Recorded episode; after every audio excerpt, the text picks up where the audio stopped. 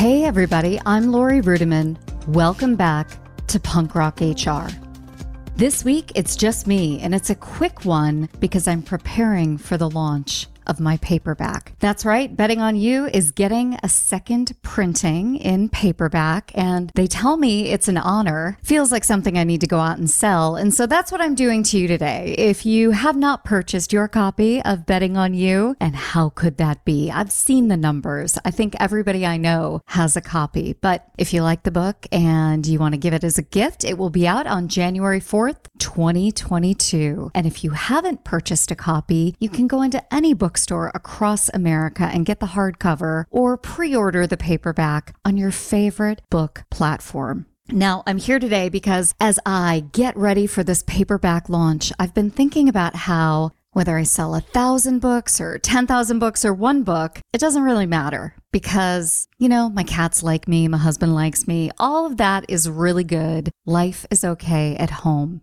The idea that I'm worthy without selling any books is not something that comes easy to me, but it's something that I practice because I fundamentally believe that your work is not your worth. I've been saying that for a long time, and I wanted to unpack that today just really quickly because it seems a little trendy these days to decouple work and worth. But I've been fighting that battle for a long time, and I had boomers and millennials telling me, Ruettimann, shut up and sit down. I am my work. I am so passionate about project management and logistics and creative design, blah, blah, blah. This is who I am. This is what I'm all about. I felt sorry for those individuals, but I was in the minority. I was truly holding on to this idea that your work is not your worth for ages. And finally, the time is here. So, what does this mean? Well, you practice telling people who you are, not what you do. I recognize I'm on a podcast about work. I'm talking about my book. But if I were to just meet you at a random pizza joint, I would tell you about my cats and what I did this weekend and the vacations I'm planning and what I'm passionate about in other areas besides my stupid book. So if your work is not your worth, you practice telling people who you are, not what you do. The second way that this manifests in life is that when you ask about people, you ask them about who they are and you follow up with questions about their passions and hobbies and interests, not their jobs. So again, if I were to meet you at a random pizza joint, uh, I don't really want to know about what you do for a living. I mean, okay, maybe, but I want to know who you love and how you spend your time and what you're doing when you're not working. That's what's most important to me.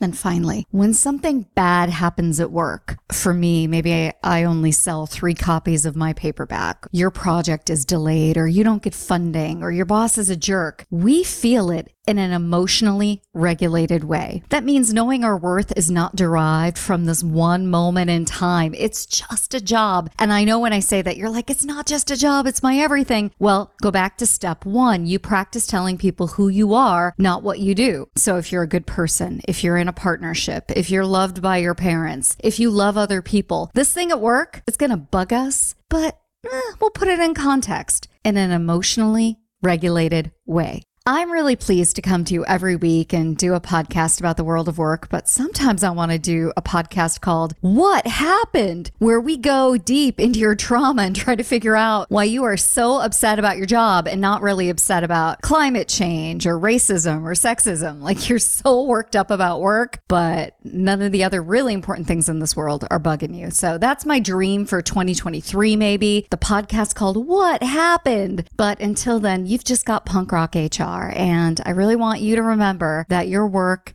is not your worth. And I also want you to remember that I've got a paperback coming out on January 4th, 2022.